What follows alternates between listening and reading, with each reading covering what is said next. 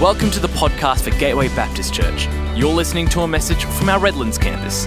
Find us at gatewaybaptist.com.au if you'd like to connect with us as we seek to change lives by following Jesus in our community, our nation, and our world. Well, so good to be here. Uh, this feels like it's been a long time coming. Uh, the audition. Yeah, you got your scorecards ready? Yep. You can use them on the 27th, I guess.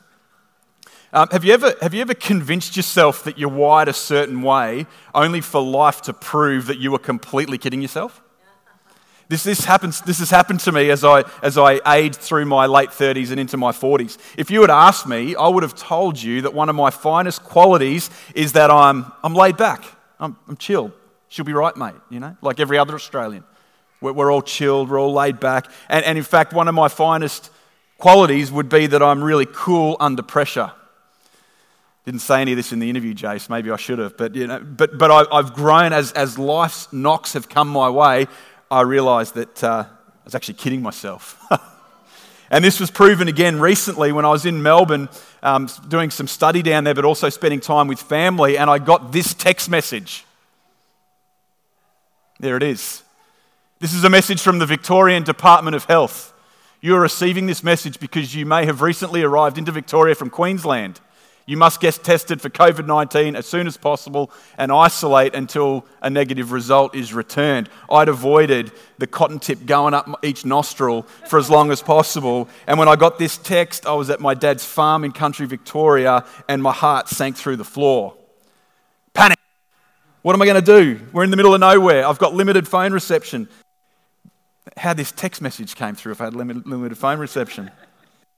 We have to find a testing centre that's open on a Saturday afternoon, a Saturday morning. We have to drive to the closest place. It's probably an hour away. Uh, that was the only one that was open. At least we hoped it was. The website said it was open, but we couldn't be sure. This was just after Victoria had, had taken the mask thing away. So, what's going on? Uh, had that thing shoved up my nose. I learned I have a deviated septum, by the way. And, and one of the ways you can get that is by snorting too much crack. But I'll just, I'll just leave that with you. And as I get the test, as I finish the test, as I endure that pain and suffering, I was told that the, the, result was going to be 24 to 48 hours away. I looked at my watch and my flight home was literally 24 hours away. Another lesson that I'm not cool under pressure. My favorite place on the planet, my favorite place on the planet is, is this place. There's a photo there. This is my favourite place to go, my favourite place to spend time. This is my dad's farm in country Victoria. For those of you who know your geography down there, it's just out of Daylesford. He doesn't like me saying that because Daylesford has a reputation for something that you can ask me about later and I'll tell you. But um, it's, in a, it's in a place called Musk. As soon as I hit the driveway, I instantly relax. I'm instantly focused on God and His beautiful creation. What I love about this place, as you can kind of see by the house, is it's a combination of God's natural creation and his, the gift that He gives us to be creative, shown in the architecture of this beautiful place. This is where I was when I got that text message. How much do you think I enjoyed this particular place while I was be- between getting that text message and the eventual test result? Not at all. As it turned out, I had a bonus day at this beautiful place, but I was unable to enjoy it because of this period of waiting, this period of not knowing what was going to happen, this period of having to cancel a flight and not knowing when I could rebook it, this, this in between time, this waiting time, this liminal space. And right now, you're very impressed that I said liminal space. You can wow your friends with that.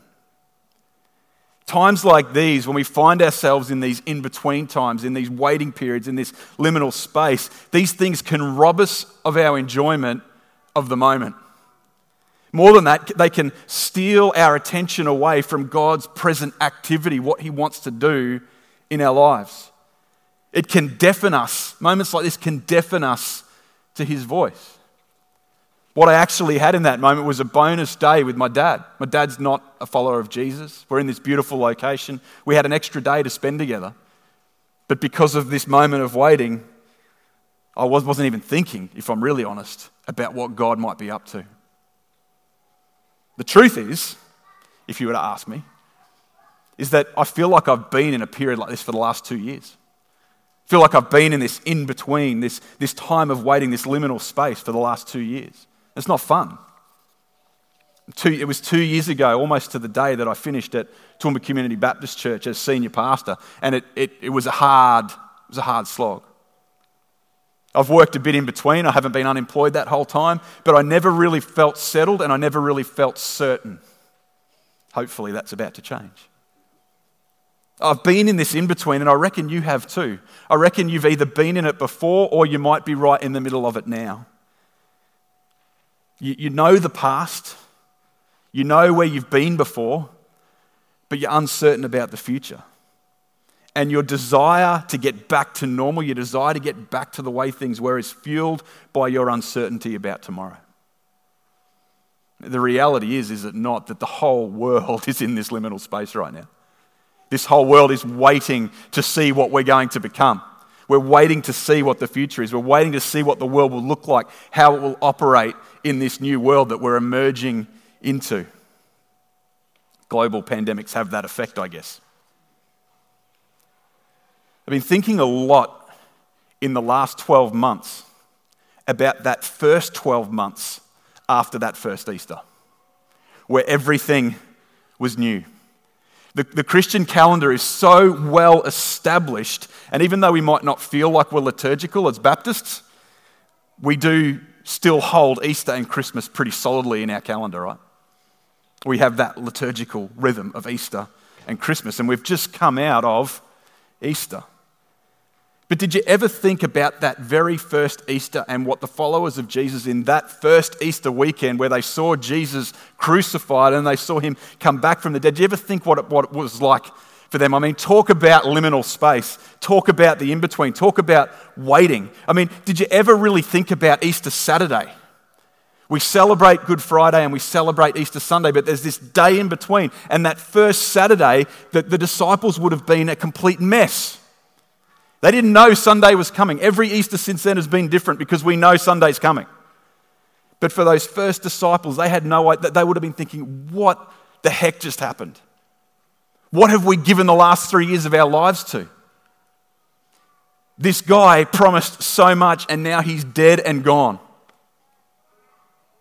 I wonder if we start bringing Easter Saturday. You know, Jesus gave that day to his followers. He didn't die and rise from the dead an hour later. He gave them Saturday. He gave them this day to doubt. He gave them this day to be sad, to despair, to ask questions, to experience that fear of what's next. He gave them this day. He gave space for these emotions to surface. I love that he did that. And I love that he still gives us space for those emotions. And these emotions come to the fore in that time of that in between. But what about that, that's Saturday, right? But what about after the resurrection? What about that 40 days? Because if you think about the, the Christian calendar now, we're, we're 14 days after Easter, and we're in this in between. So the, the, these disciples have seen Jesus rise from the dead, which would have been pretty incredible. But now there's this period where he said, Wait. He, said he said it, wait. And so they're waiting. And that's where we kind of find ourselves in the Christian calendar right now. In fact, it's probably where Redlands campus finds itself right now, in this in between, in between Jason and what's next? Hopefully, Sam. That's where these disciples would have been. It's where we find ourselves so often. What I want to talk through this morning is what were they holding on to? These disciples who experienced that first 12 months of the Christian calendar in that period in between Easter and Pentecost, in between the resurrection of Jesus and the sending of the Spirit, what could they hold on to to give themselves hope for the future? What, could they, what were the solid things that they could hold on to to assure them that there's a brighter future coming? And I offer these things this morning, I suggest these things to us this morning, that these are things that we can still hold on to today when we find ourselves in that in between, when we find ourselves in that period of waiting, when we find ourselves in that liminal space. There's three things. They're all going to be up on the screen now. This is what the disciples could hold on to. They knew the bigger story, they had seen the resurrection, they were expecting the sure promise. I've done a bit of vocabulary gymnastics to make them all start with S. But that's the thing with a, with a sermon is when you, when you can get the, the three letters all working for you, you know, that, you know that the Spirit's in it. It's anointed. Three moments in the in between that we can see. The first thing is that they knew the biggest story. They knew the biggest story. There's a, there's a, there's a event, there's some history recorded in Scripture that some of you, many of you will be familiar with, and it's this the moment where there's two disciples on, their, on the road to Emmaus, and Jesus rocks up, but they don't know it's Jesus. They don't know it's him. They, they, these disciples were among those disciples who had seen the death of Jesus, but they are in this moment of going, okay, what's going on now? What's going on now? And Luke, Luke uh, the last chapter of Luke records this for us. And it records the conversation between these disciples and Jesus as as the penny slowly drops for them that they're actually talking with the risen Jesus. And Jesus says this to them, and this is never a good start if you're having a conversation with Jesus. These are his first words Oh, foolish ones. I mean, whoever wants to hear that from Jesus? Oh, foolish ones, and slow of heart to believe all that the prophets have spoken. Was it not necessary that the Christ should suffer these things and to enter into his glory? And then he says this it's, the scripture records this for us. This verse is up on the screen. And beginning with Moses and all the prophets, he interpreted to them in all the scriptures the things concerning himself. What does Jesus do? He tells them the bigger story. He shows them everything that Jesus went through. They don't know it's Jesus yet. Everything that Jesus went through was set up by the story that's come before it Moses and all the prophets, all of Scripture. And he starts to show them how this was necessary. This was where the story was trending. This is what was meant to happen. Why were they foolish? Well, what they were doing is they were narrowing in on their small experience of the story. They were seeing their particular context and their particular circumstance and focusing in on that and not knowing anything about why anything was going on. What they could see and what they could understand, they were forgetting the big story of God. And Jesus says to them, You foolish ones. I think, I think this is a big effect of sin in our lives, actually. I think what sin does in our lives is it makes my story primary. It makes me think about and gravitate and orbit around the story of Sam Jackson. And then my relationship with God is based on how He can make my story better and how He can fulfill all my dreams and how He can get me the job at Gateway Redlands. That's the effect of sin. My story is primary, and God's story should help me with my story. We take the way of the world and we just put God into it and say, Well, I'm first. God, how can you help me to make my life better? And for me, this worked out in, in saying, God, I'm in this in between and I'm ready to go. I'm ready to minister again. Just show me what's, what's my next gig? What's the next chapter of my story? Reveal it to me, Lord. No, that's not what we should be asking. That's not in danger of being called by Jesus foolish ones. We should be saying, God, help me to see your big story unfolding in the earth, on the earth. And where do I fit in that? What's my part to play in this moment where I feel frustrated, I feel in between, I feel stuck?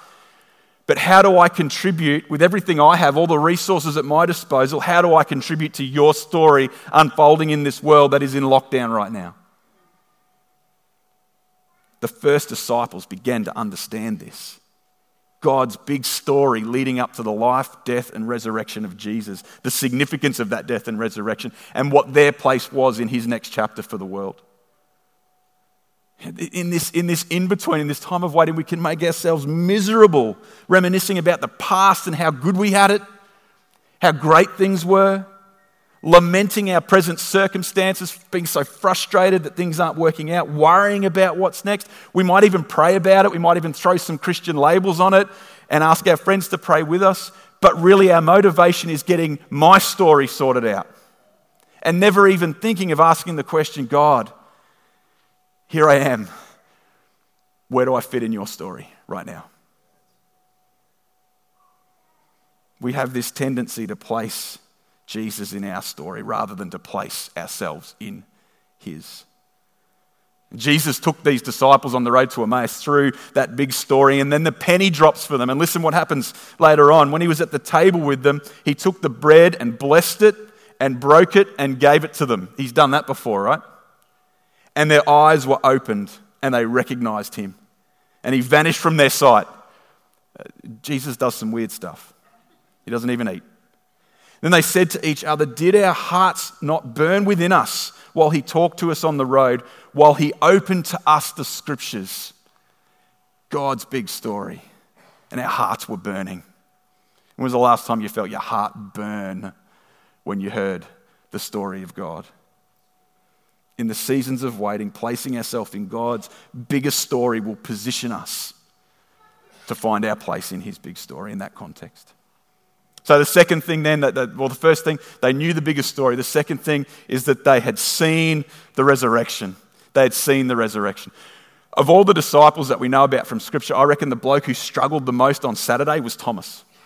You know, we just know, we get a little insight into Thomas's life, and if, if, you, if you know the scriptures, if you've been reading them for a while, you know exactly where we're going with this. But Thomas was a guy who I reckon on Saturday, he was the one sulking in the corner, stressed out of his mind, so disappointed, so angry, so bitter that he had sacrificed tw- uh, three years of his life to Jesus, who had completely let him down. He was the one most discouraged, the most disappointed, and the most angry. Then we have this, this word that Thomas hears that Jesus has risen from the dead, and Thomas is the one who says, Unless I can put my, I don't know, this is pretty grotesque. I don't, I don't understand. Thomas bit weird, but unless I put my fingers into the wound on his side and into his hands, I will not believe it. Even though my, my best friends from the last three years are telling me that he's risen from the dead, I will not believe it. You're all mad. I'm, I'm, i want to get back to normal. I want to get back to the way things were in the past. I've given up too much. I can probably salvage something of what I used to have. I'm not interested in the future. I don't believe he's alive. And then the moment comes. Eight days after Thomas says this, the disciples were inside again. Thomas was with them. They convinced him to come and be a part of what was happening. Although the doors were locked, Jesus come and, came and stood among them and said, Peace be with you. Then he said to Thomas, Put your finger here, see my hands, and put your hand and place it in my side. Do not disbelieve, but believe. And Thomas's appropriate response was, My Lord and my God. My, I said it there's an exclamation. My Lord and my God. Why did he say this? Because he had seen the resurrected Jesus and everything changed. Everything changed. Everything changed. And I reckon from that point forward, through to waiting for the Spirit to come at Pentecost, Thomas went from the most angry, disgruntled disciple to the most excited about what was going to happen next. I was watching uh, on Facebook, on my Facebook feed, a video of Andrew Serkin preaching at the city campus came up. Someone had recorded a, a, few minutes, and there was a Tim Keller quote. And I'm a Tim Keller junkie. You know, for me, it's Father, Father Son, Spirit, Keller. Okay, that, that's where he sits for me. That was a joke. I don't really, I don't really hold him that highly. But anyway, he says this about the resurrection, and Thomas knew this in this moment. If Jesus rose from the dead, you have to accept all he said. If he didn't rise from the dead, then why worry about anything he said? If Jesus rose from the dead, it changes everything. It changes everything. And this was Thomas's experience. When we find ourselves in this in between, in this waiting liminal space, it can mess with the strength of our faith. And at my worst, in the moments of in between, I really find myself doubting God's presence and power. But when I think about the resurrection, and the proof for the resurrection is overwhelming. When I think about the resurrection, it assures me, it reminds me, it infaiths me, if that's a word, I just made it up, of the power and the presence of Jesus. The power of Jesus in overcoming death, and the presence of Jesus in still being alive.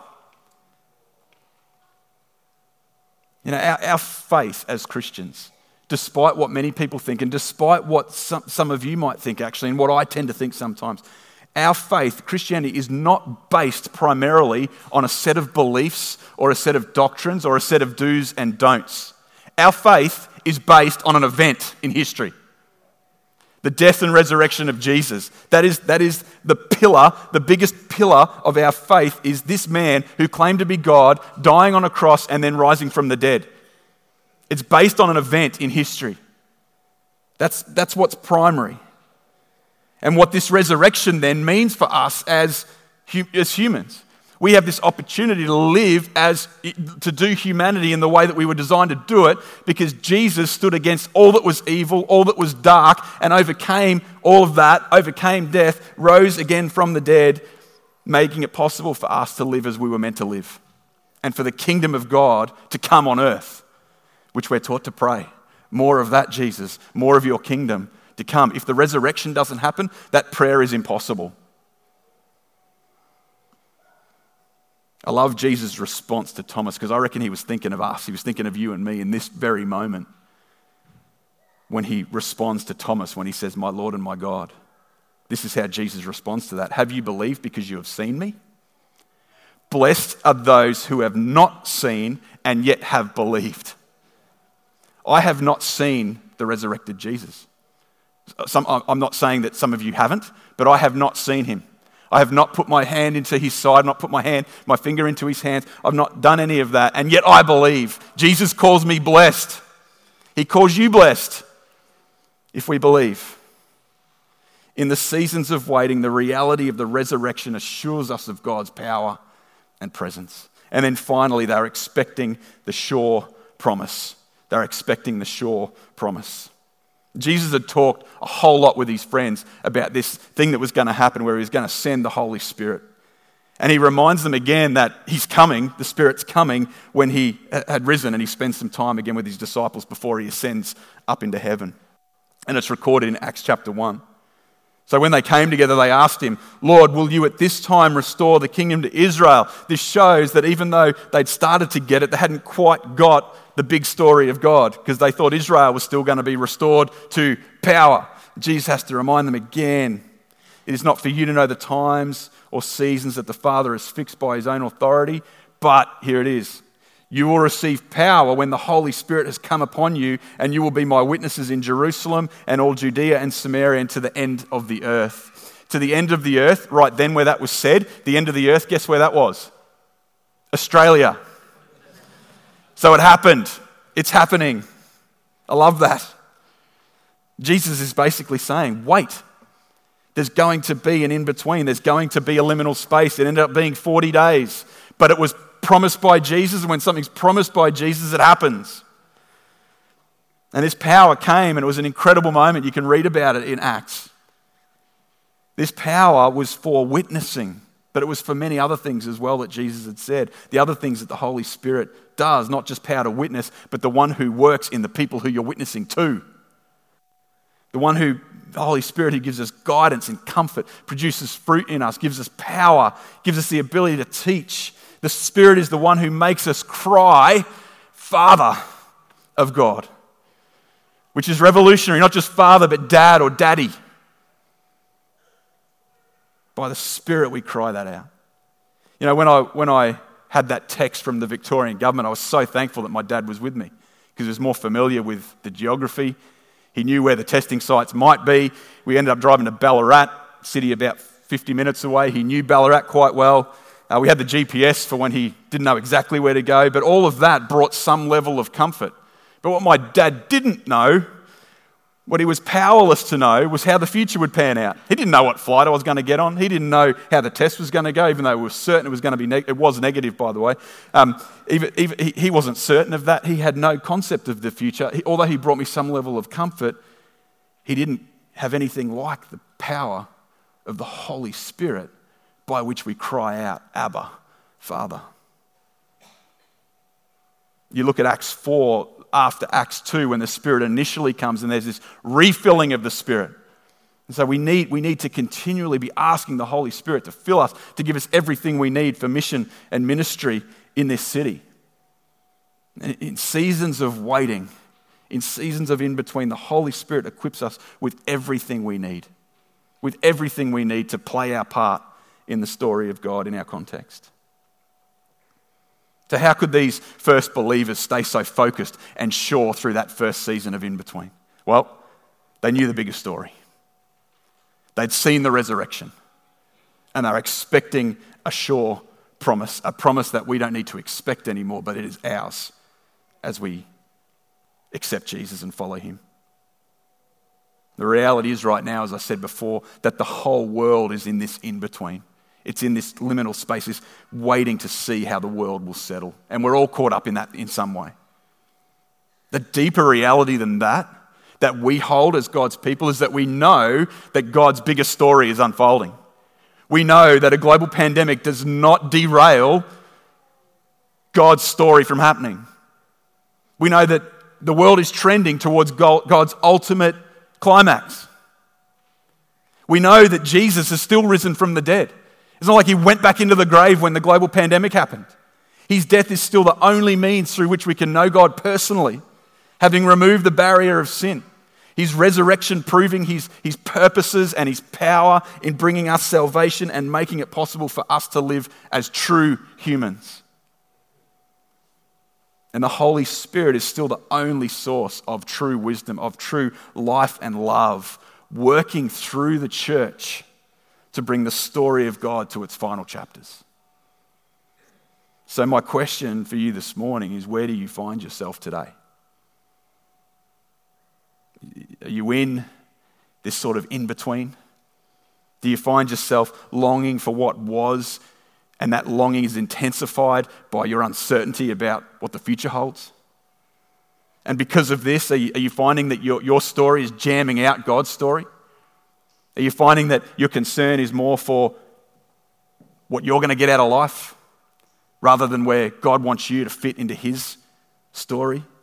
The challenge to you this morning is simply to submit and say, God, your story trumps my story. Where do I find this? Where do I find myself in that? Maybe for you this morning, the truth is this has been your whole life. You've never even considered God's big story. But today's the day where you go, I want to find myself. I want to place my story in God's bigger story. Are you finding yourself doubting God's power and presence? That He, that he sees you? that, that He loves you, that He's thinking about you all the time? Are you, are you finding yourself doubting that? Well, you simply need to remember the Easter weekend, that that actually happened, that that really happened, that Jesus, God in the flesh, the, the reality of that weekend where Jesus died on a cross and rose again from the dead, that has happened in history and cannot be changed, it cannot be altered. And that, is, that should assure you and me of God's power and presence and His love and care and kindness to us. It's, it's right there. It's right there in front of us, and we can be assured of it because that happened. And as Keller said, I read before, if Jesus rose from the dead, you have to accept all he said. If he didn't rise from the dead, then why worry about anything he said?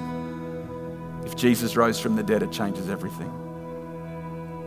Do you feel like in this time of in between, in this time of, of waiting, this liminal space, that you're lacking power for life, for the life that God wants you to live? Are you finding yourself lacking wisdom, lacking love for others, lacking concern for others? Well, the challenge for you this morning is simply to ask the Spirit to fill you again.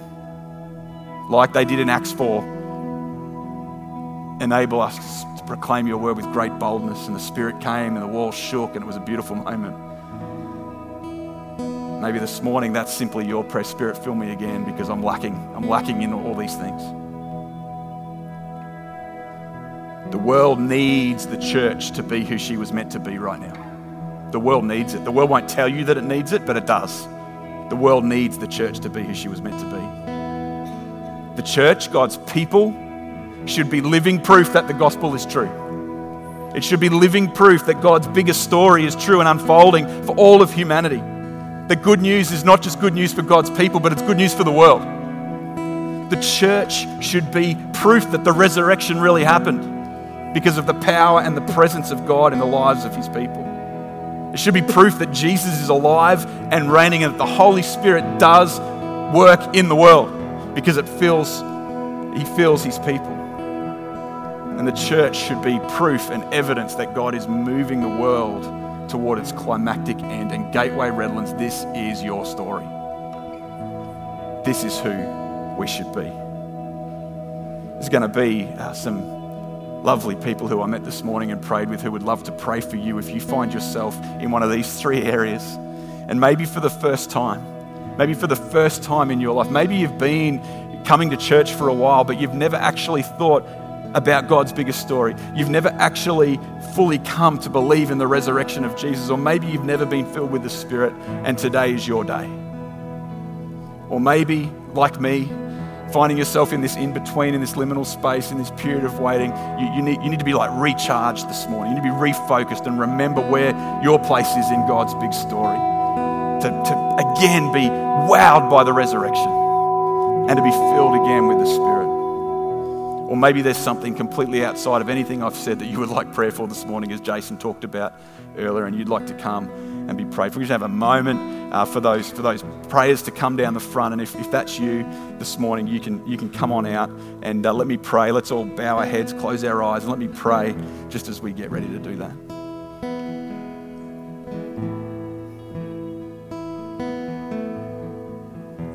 Father so grateful that we get to call you Father, that all the ways, all of the ways that an eternal, holy, creating God could have a relationship with his creation, you invite us to call you Father. It's so special. Father, we thank you that your story is unfolding for the world, that the, the pandemic didn't come as any surprise to you. And for those, God, who have been stressing and worried and frustrated by their story and the lack of progress in their story or the, or the seeming backward progression of their story, I pray that right now you would, you would assure them that they have a role, a part to play in your big story, and that you would move them to submission in that gracious way that you do it right now. And that if there are those people, you'd move them from their seat to come and be prayed for right now.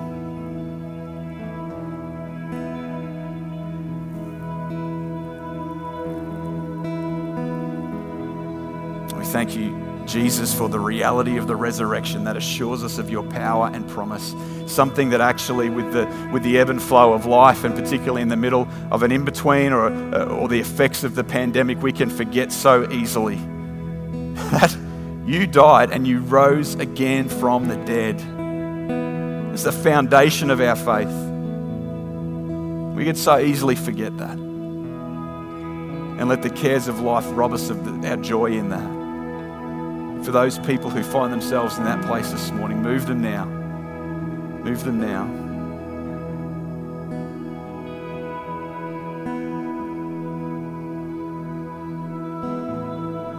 Holy Spirit, we thank you that part of this deal, part of our faith, one of the beautiful things about it is that that unconditional submission to Jesus means that we are filled with this incredible power. Abilities that we didn't have before to, to love and serve others and to see them in a light that we never saw them before happens when we are filled with the Spirit. And again, so much of the cares of life can jam you out. For those this morning who feel like the Holy Spirit, you, Holy Spirit, are lacking presence in their life. And I pray you'd move them simply to ask you, Holy Spirit, fill me. That might not be an Acts 4 experience, it might be, but it could just be a, a simple and quite beautiful overwhelming of the love of God. As the Spirit fills them, so move them this morning, I pray. God, if there are others who are in need of some kind of healing, physical healing or emotional healing or prayer for what's ahead or what they're in the middle of, God, then we thank you that we have this opportunity to pray for one another. Your word tells us pray for one another, confess our sins to one another. Thank you for this beautiful moment that we have to minister to one another.